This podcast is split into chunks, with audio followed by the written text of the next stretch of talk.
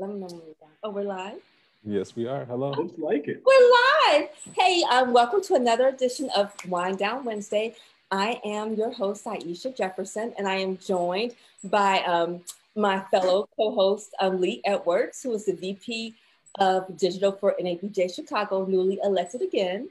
And Will Hello. Jones, who you normally see with us, is out working. The brother is just slamming, doing a lot of interviews. He interviewed our mayor recently, and um, he's been very busy. So, in for Lee, we have a surprise for you. Well, not necessarily a surprise, but well, sort of a surprise, a good thing. Our um, newly elected NABJ Chicago president, Mr. Brandon Pope, who you know as an anchor and reporter for WCIU and um, CW Chicago. So, hello, everyone. Hello. Hello. Hello. What it do? Happy to be here with everybody.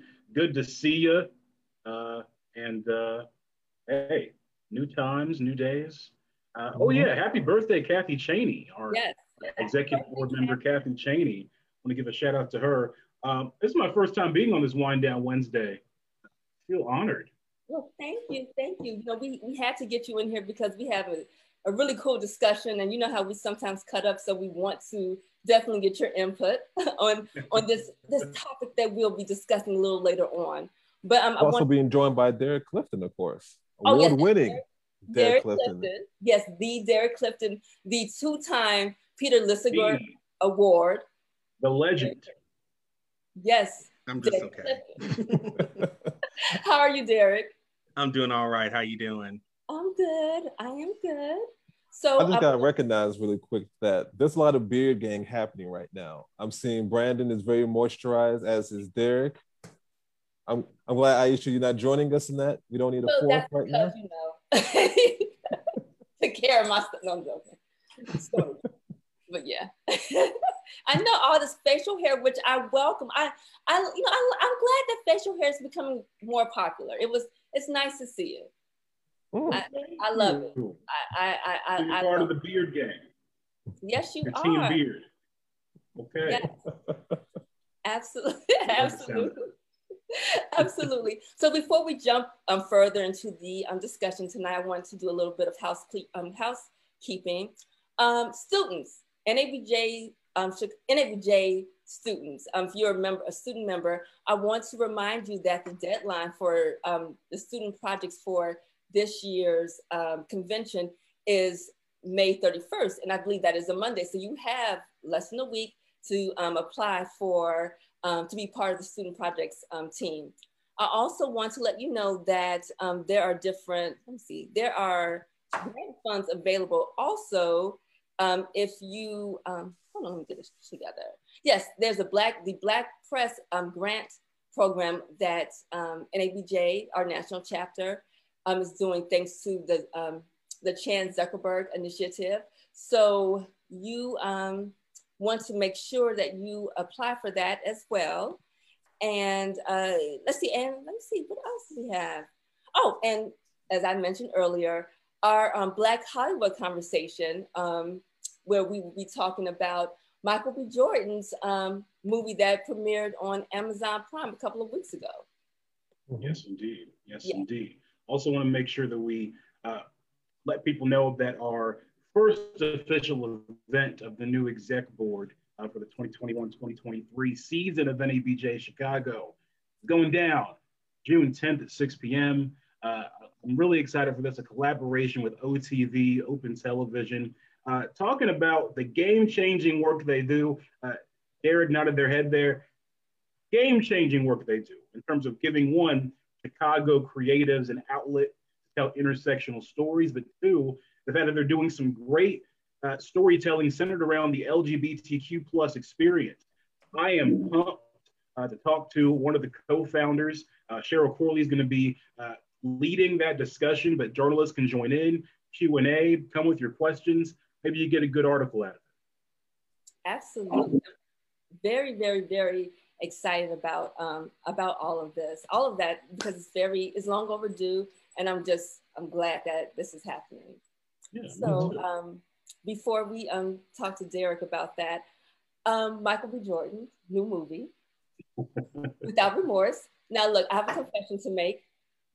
I, I watched it last night, fell asleep, you know, just because I was tired. 11:30 at night, said I wanted to watch the movie. Woke up this morning, got into it. Still didn't finish it. Have nine minutes left. So um, I know nine minutes left in the movie. I had a lot of running around to do. You're not gonna finish it. you might as well just I'm give up. curious because because the point I am, and I don't want to spoil it for anyone. I'm like, hmm, I think I know how this is going to end because you know a little predictable, but I may watch it. I, I'm not sure. You don't think I am, Brandon? The movie's good. So you, you got to start from the very beginning and drink it all in because the brother's talented. There's a lot of action. There's a lot of deep thinking involved. You got to be willing to just, you know, immerse yourself in all that's happening with Michael B. Jordan. Back me up, Brandon. You got it. You know what I'm talking about. Um, no. no. Uh, You don't like the smoldering intensity of Michael B. Jordan. So you got to say the whole thing every single time. Michael I'm B. never, Jordan. I'm never one to hate on a black actor or actress or anyone that's progressing in their field. But I do. We we got to get off of this Michael B. Jordan crack wrong because he's not that great of an actor, and the movie isn't. It's it's like it's an action movie. Uh, it's you know like we don't got to overhype it. It's just it's, it's a bunch of action. There's some guns. There's a weak plot that comes from the 90s because it's based off a book in the 90s. They didn't update the source material at all. we don't like, books here. Russia's gonna the U.S. Uh, yeah, way to play into conspiracies from like the late 80s. Like it, it just it's it's uh it's an okay movie. You know, if you're bored, hey, why not? But you're not gonna be you're not gonna remember it. You know, three months from now. Derek, please jump in and support me on this I Michael think we B. can Jordan. all agree Michael B. Jordan Mhm. is good to watch. He's an interesting actor. Yeah, he's interesting. Eye candy for a lot of people, myself included. Yeah, he looks Of course. Now, however, I the jury is still out for me on how he performs as an actor. Um, just in general, I can't say I've gotten into a lot of his portrayals, which is perhaps why I've been a little hesitant to watch this movie.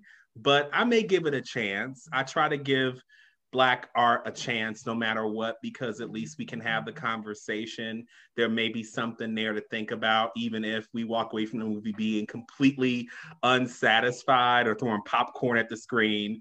I hope that's not what I'm doing when I watch this movie, though. you know, and I shared this with um, Derek before we hopped on. So my introduction, like a lot of people's introduction to Michael, was through The Wire. So I made the mistake uh, of of um, watching all five seasons in like six days. So that was traumatized for a couple of weeks because that's just a lot of Mhm. stuff going on. But within those um, six days, I fell in love with his character Wallace. I adopted him as a brother slash cousin in my head. So that is how I look at Michael B. Jordan. I kind of give him a pass based on my love of the Wallace character uh, for The Wire. And so I just see him as this um, brother um, who I, you know, I hope do, who, who I hope does well. Um, and, you know, he's still um, young enough where he can strengthen his skills and, you know, get the approval of, um, of Mr. Pope. So, you know, he may, he may win you over. He may, you know, he may run across this podcast and say, you know what, John y'all not see Creed 1 and 2? you know, I have nothing against Michael B. Jordan. See, I have nothing against him. right. There's always a but at the end of that. It's like you I'm, I'm not even going carrot to. and then the stick. I'm going to say there. I have nothing against Michael B. Jordan. I just believe that we overinflate him a little bit, just a little bit. you know, we had this conversation too, um, Lee, about the whole thing about the um, need the need for a black heartthrob, and it seems that a younger black heartthrob, and it seems that he has fulfilled that role for a lot of people. He's he is, you He's a know, heartthrob. He is. That that's very true. Because that that Amazon commercial was was that Amazon? Mhm. Yeah, Yeah, y'all love that. that that was nice. That was a nice commercial. I had to like I thought it was nice, Derek. Did you think it was nice? Because I thought it was nice.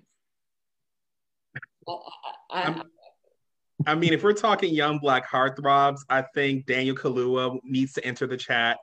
I think Ooh. Reggie Jean Pierre from Bridgerton needs to enter the Oh, chat. Yeah. yeah, yeah. There's a bunch. So Michael B. Jordan better beware. See, that was the, that was the conversation that started the whole Michael B. Jordan part. 'Cause I was like, Michael B. Jordan, I think he's a very good actor. He's talented, and those sort of things. But there, I was like, oh, there's not enough, not enough black male heartthrobs in Hollywood.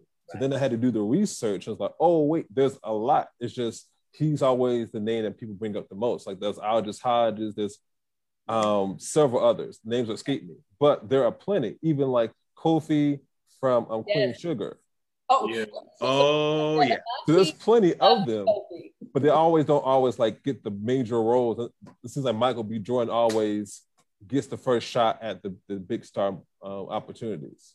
Well, his, you know, he's um, uh, Ryan Coogler's uh, Coogler's um, muse in a sense. He's done a lot of the movies that he's done with Ryan has pretty much put him on the map and pushed him ahead of some of um, his counterparts. I think you know Ryan um, has a lot to do with that. His partnership um, with um, Ryan, you know, partnering with Ryan. Coogler definitely elevates a lot of people. Yep. And I think that's a great thing. I, su- I support black men, black women, anyone black being elevated. Right. My fear with Michael B. Jordan is that we elevate him so much that we don't elevate others. Okay. And there's lots of other talented black men out there who could be good actors. Um, so, you know, that is that's my take. I love Michael B. Jordan. I respect him. Hope to interview him soon. Mhm. Um, But you don't his think he should be Superman? he should not be Superman. Uh, we can get another black guy to do that. I prefer an unknown. Uh, give it to somebody else. Like, why do you got to take all the black guy jobs? You know, like, come on. Give it to John David Washington. Give it to somebody else. But but before, but as we wrap this uh, Michael B. Jordan um, without remorse conversation up, I do want to add that Jodie Turner Smith has, is a strong uh, black female lead in that movie too. Yes, I love Jodie. Yeah, Jodie is in it. So and she's she was Love pretty Jodie. strong. And she doesn't die right away, which I was afraid of. I thought happened, but it did not happen. So yes, I kind of spoiled that for you. But Jodie is in it, and um, oh my gosh, baby girl is in it too. Laura Uh, London. Yes, and I haven't seen Laura. I don't think it, um, Lauren in anything since maybe when she was on Atlanta. um, Entourage. What- Oh, what- there you go.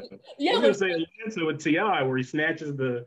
Right, right, and, right. And let, but um, Entourage when Turner was trying to holler at her. I think that's the last time I've seen her on this big or small, the small screen or whatever. So Mhm. they are definitely um, in there. So check it out.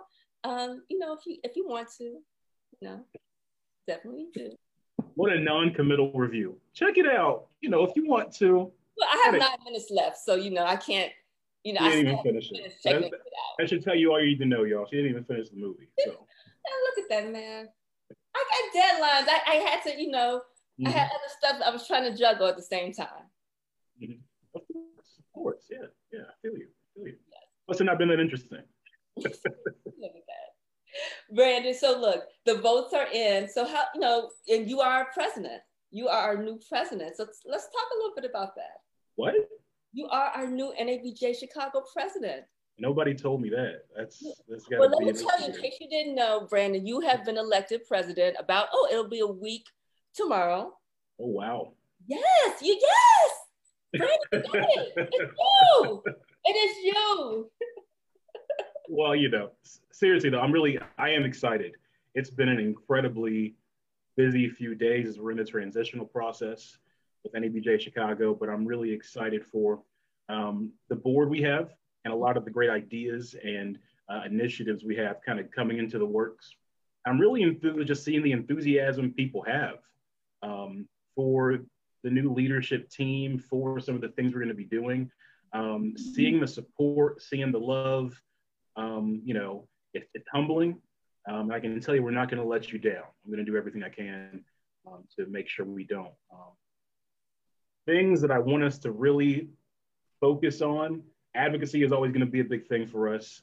Membership, increasing that, but more so getting more members involved in not just being members on a roster, but actually being on committees, getting involved with planning events and scholarships and things like that. And also, you know, making sure we increase scholarships out to students, things like that. So I, I think there's a lot of things we can do.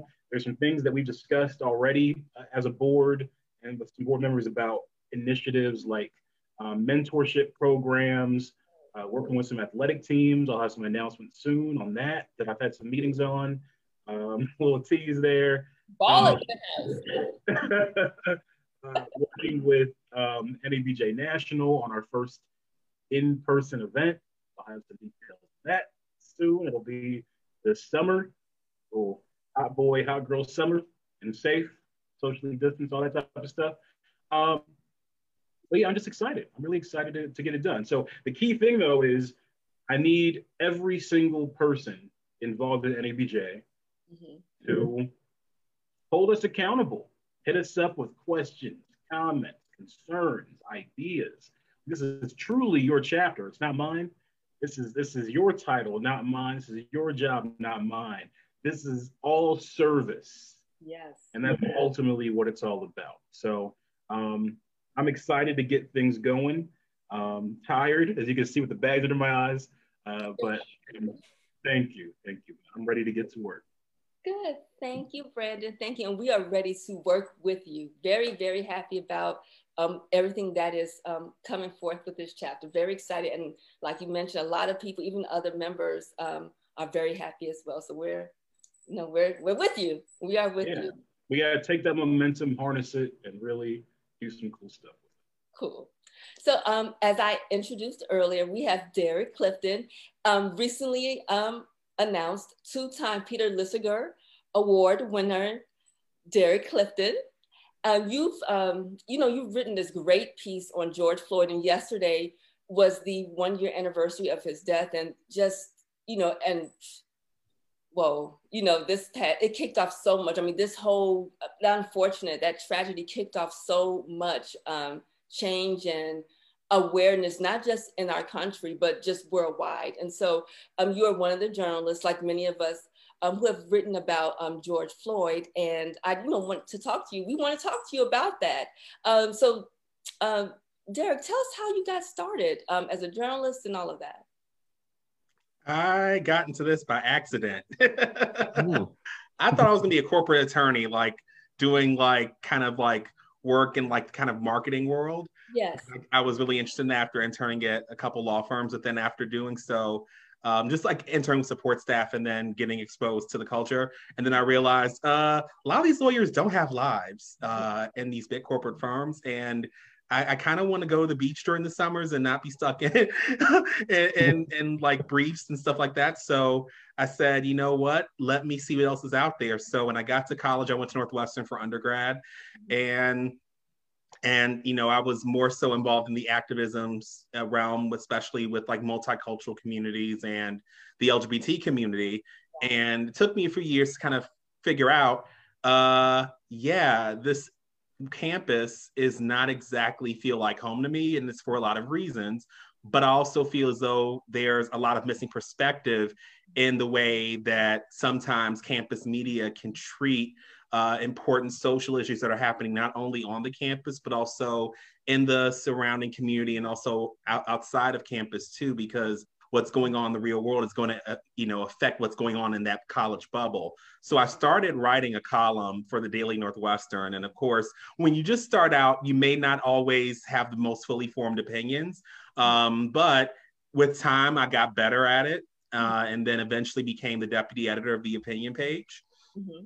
and got to cover a lot of things from the birtherism movement to the diversity movement on campus, protesting a lot of uh, racial discrimination and kind of self segregation that was happening on the campus. And, you know, ended up going from there to interning at publications in New York and then uh, working in New York as a writer and as an editor, and then going full time freelance. Mm-hmm. And that's all led me to where I am today. Good, good. And you just just stepped into this uh, uh, by accident. You just, you know, you saw something, you, you tried out. Being, were you an attorney? Actually, an attorney? No. These were two internships. I was like 18 or 19. I was I took a gap year between high school and college. Mm-hmm. just mm. because I was like tired. I went to Pay- Walter Payton Prep for high school, and after four years of that, I was like, all right, I need a break. Uh, I feel you. I'm curious because, like you, when I was in college, I kind of did a, a, some opinion pieces. I look back at them now and I'm like, ooh, terrible, awful. Like it's like just hot takes thrown on a paper. Uh, when you nowadays are sitting down to write a column, how do you process your thoughts to turn that into a piece? How exactly do you go about working that in your head? Because everybody's got a different process. What, what is yours, if you can describe it? a lot of the times what I write is visceral, or at least the main idea is kind of visceral, where it's like I see something happening in the news and it just brings up a certain feeling in me and I just kind of sit with it. Mm-hmm. Um, you know, it's where I try not to go into hot take territory because it's easy to do. Um, and I also try not to tweet my ideas before I write them. It's so hard sometimes. Um, one of my editors a while ago said, write what you tweet. So I took that to heart, um, especially as a freelancer, um, and just was like, okay, let me sit some, take some time just to sit and process things. And sometimes it's a matter of just writing it and outlining it out before I send it to my editor. Or sometimes, you know, either I'll call my editor or my editor will text or call me and say, hey, you just saw this. What are we thinking? And we just have a conversation or I have a conversation with one of my parents or with a friend. And sometimes in those conversations, an idea comes up because I think that's really what the beauty of a column is, is just having that dialogue or starting the dialogue, you know? So that's usually how it kind of percolates for me. I would then just ask, like, in terms of intersectionality, how do you sort of like determine where you want to add like fairness or equity or just how do you use intersectionality as part of your perspective when you begin the writing process and then after it's published? So, just a little background, you know, for people who don't know what intersectionality is, it's a Black feminist legal theory created by Kimberlé Crenshaw in the 1980s uh, as a way originally to frame the issues in the legal system as it pertains to Black women and how sometimes it was where you know, a ruling on this, this, discrimination could be where, oh, we can only look at blackness or we can only look at womanhood, but we can't necessarily look at how that compounds when those same mm-hmm. two identities are facing oppression simultaneously. And that theory applies universally in many ways, where it's about the analysis and the experience of the fact that all oppressions and systems of privilege are interconnected. So for me as a black as a lgbt individual you know and, and many of us we live at the intersections of various different identities that we experience all at one time. So for me whenever i approach an issue that may be intrinsically connected to the black experience i'm also thinking about this is okay if if i'm looking at this from a black lgbt lens how does that experience apply if i'm looking at this from a feminist lens uh, uh how does that apply? If I'm looking at this in terms of nationality, in terms of global, in terms of immigration, you know, that kind of an identity, how does that apply? You know, and I think whenever we flatten a story to one identity, especially when we're talking about cultural commentary, we miss out on a lot of nuance. Mm-hmm. Um, that ultimately ends up making the piece suffer, but also it sometimes ends up angering people feel like they've been erased. Um, so I think that's where it's important to think holistically about representation and how we discuss, um, you know, cultural issues, but also, uh, especially if there if there's a need to pick up the phone and call somebody, um, to think about having people from different walks of that identity, different walks of blackness, so to speak. It seems like you brought a lot of that energy. I'm sorry, Aisha. I just want to throw this last piece in there. It seems like you brought a lot of that energy to your award-winning piece racism is exhausting black people. Yeah. Here's what we need. Is that sort of the mindset you were going in with? I was. And what kind of, you know, I, am going to be honest with you. I was god awfully exhausted um, when the news of the George Floyd uh, killing happened. And for me, it reawakened some trauma I had as a journalist from covering a lot of protests, uh, especially when we're talking 2014, 2015, 2016, whether it was, you know, Mike Brown, whether it was Laquan McDonald, you name it, um, or just in one at one publication, I was a Black hash dead person hashtag reporter, um, where it was mm. every single time a hashtag came up, I had to write about it, and that weighed on me heavily, especially not only being black, but also you know, in some ways, you know, I grew up on the South Side, you know, originally from Englewood, grew up in Wrightwood too. So in some ways, I felt survivor's guilt while writing these types of pieces. And when George Floyd was killed, I was feeling a type of way about even writing something, but my editors kind of pulled me out of a slump because at around the same time, Tony McDade was killed in Florida, mm-hmm. a black trans man. And the story goes that he may have been defending himself, but the police say he, you know, allegedly, of course, the police say is always a problem when we talk about this kind of stuff, but they claim a gun was pointed and boom, shot him and killed. But we didn't hear about that in the grand scheme of things. And for a lot of those people, it's like sometimes our calls for justice get drowned out, even within our own communities, because it's like, oh, can you hold that off for another day? That's the LGBT thing. But it's, it's also intrinsically connected to the Black experience in that particular case. So there was some frustration that some of us were feeling. And of course, there's factors, right? Like George Floyd's situation, he was recorded. Tony McDade's situation, he was not recorded in his final moments.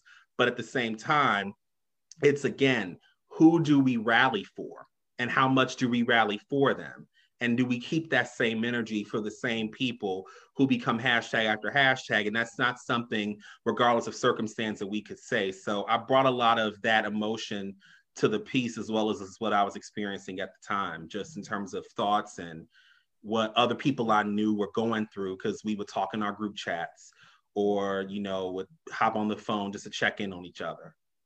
And that came up a lot um, over the past year, you know, people wanting, you know, um, to talk about um, Breonna and others um, um, that, that you just mentioned um, who were overlooked and maybe did not receive the um, same type of coverage that um, Black cis males did, and, and, that type of support. So yeah, a lot. And I know particularly, you know, I know I know specifically a lot of Black women were just, you know, particularly tired of it because you know people want our support but don't always return. And I know that that have, that's the same too for the LGBTQ plus community. Also, people want you to be there and support, but to be silent. And um, people spoke up and they were they were through with it. Um, your uh, can you talk a little bit about uh, more about George Floyd's um, impact and your article's impact? I think you know one of the things that kind of irritates me sometimes when um, the George Floyd discussion happens is like when Nancy Pelosi said he sacrificed his life for justice, oh. and it's like. I kind of get where she was trying to go, but it did not get there. And I don't think it was the right thing to say at all. I think that that platform that she had to speak on that could have been given to another member of the Congressional Black Caucus or somebody else who could have spoken a little bit more pointedly about what had happened. But you have that framing happen a lot. But I don't think we can deny that, you know, the national reckoning around uh, his, you know, murder really prompted a lot of reflection mm-hmm. for a lot of people, um, whether you know they were black or whether they were from another you know racial group, and it was because we couldn't escape it, and we're all sitting in our homes, isolated. Um, you know, this is playing on repeat in the news. It's enough to make somebody really go crazy or just really angry mm-hmm. um, and, and invoked a lot of emotion. So, um, you know, I think that in itself really was where a national conversation and that that phrase comes up so much too but i think that really happened this time yeah. um, in so many ways even if there are those really stark partisan divisions at least there was the dialogue and then of course things that happened after that and after that and after that and after that like even you know even though christian cooper didn't get killed Amy Cooper called in the police on him while he was bird watching could have arguably put his life in danger. Yes. Mm-hmm. And that's something that a lot of white people didn't think about is how a police phone call for a, something that can be settled in another way can escalate quickly when you have black skin color involved. So I wrote about that too, but connecting this back to George Floyd, that was a similar situation. Police got called for something that could have been handled another way. And then it led to a death that did not need to happen. Um, and, and that's where it gets exhausting for a lot of Black people because it's like, and we know because we've lived it, having to war, having to have that talk. Mm-hmm. You know, the parents having to have the talk about, you know, what happens when an officer pulls you over, or what neighborhoods not to drive them past a certain time of night, or what happens if you get you getting followed by a group of white people things like that that we shouldn't have to think about but that our white counterparts have the privilege and the luxury of not having to live with every day yeah. and that's where you know and god bless amanda gorman the poet you know at one point she tweeted that being black is exhausting in america and it's not that being black is exhausting it's that racism is exhausting because being black is beautiful and I would trade for nothing in the world. Okay. I love it. I would never, never want to be anything else. I don't care. I love it. This is not a mistake. This is That's just true. weird circumstances that we've been experiencing for a little bit, but like everything, you know, it will, it too shall pass, you know, where it's, it'll, it's shifting, you know, and that's just how it seems to work, um, how it seems to work down here. Definitely. Derek, before we wrap up here, uh, wanted to open the line to you and let you know that NABJ Chicago, uh, we are open to having a, a, a, firmer commitment to the LGBTQ uh, community and journalists here in our city um, and practice intersectionalism ourselves.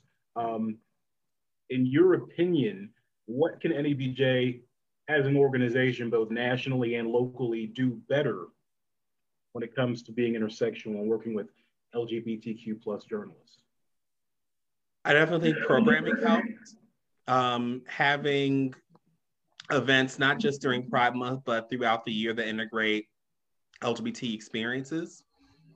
I think also uh, reaching out to community groups to let them know that you know NABJ Chicago is present, cares about what they're doing, how they're doing it, and wants to you know build a relationship with them. I think that's also important uh, because there are a lot of Black LGBT people who are doing amazing work in this city. And I think that, you know, there's a lot that can be learned from their leadership and their examples.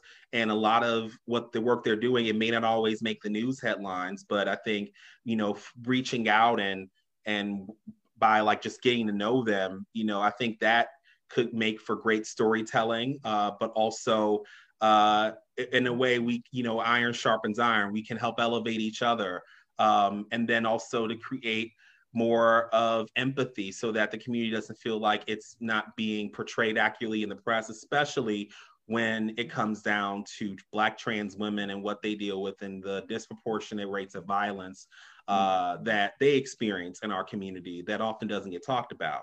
Uh, but Black trans women have been leading the way on a lot of issues for God knows how long. So I think those are a few things that can be done to bring the community more into the fold um, so that you know a lot of programming, a lot of membership can really reflect the fullness and diversity of the Black community. I agree. Yeah, and I think also committing to you know uh, sharing the work of LGBT LGBTQ plus journalists as well, uh, especially when it, when it's dealing uh, with the work in the diaspora. I think that's that's all super important. So um, we all have our blind spots, and you know um, I'm going to work actively to make sure that we, as a local organization, uh, work better to uh, support our LGBTQ plus journalists um, and hold me accountable. You know, you got my number. Hit me up. I will. Call me out. Just don't like Twitter drag me. I don't know if I'm ready. To uh, if I know you, I'm gonna send you a message or text. And that's why I like them because they get it. and they, you know, you've been busy. You you you know, you got a busy term up ahead for you. Yeah. Let's embrace it. It's gonna I'm be seeing in the time. streets though, just to know like we're wrapping up, that series may be back open or yes. coming back open. Yeah. So like if, if all y'all want to join out for a tasty beverage, Brandon's buying. I didn't say all that. But that's where, that's where that's like the presidential like welcoming, no? That's where I'm holding office hours. That's my official uh, office series as soon as it opens back up. So we'll Friday happy hour office hours. You can stop by. Uh, usually the entry is going to be buying me a drink, but you know we'll we'll probably be more lax on that policy as we uh, get further into the present. cool beans, cool beans. Well, thank you. This wraps up um, another edition of Wind Down Wednesday. Thank you, Brandon um, Pope, for um, stepping in for Will Jones, who's out there working, cranking out those stories. And sure. for our guest, Derek Clifton, we love your work and we respect your work. So thank you for joining us. Thank you. My, my hero. My yes. Hero. Thank y'all. Thank you. Bye.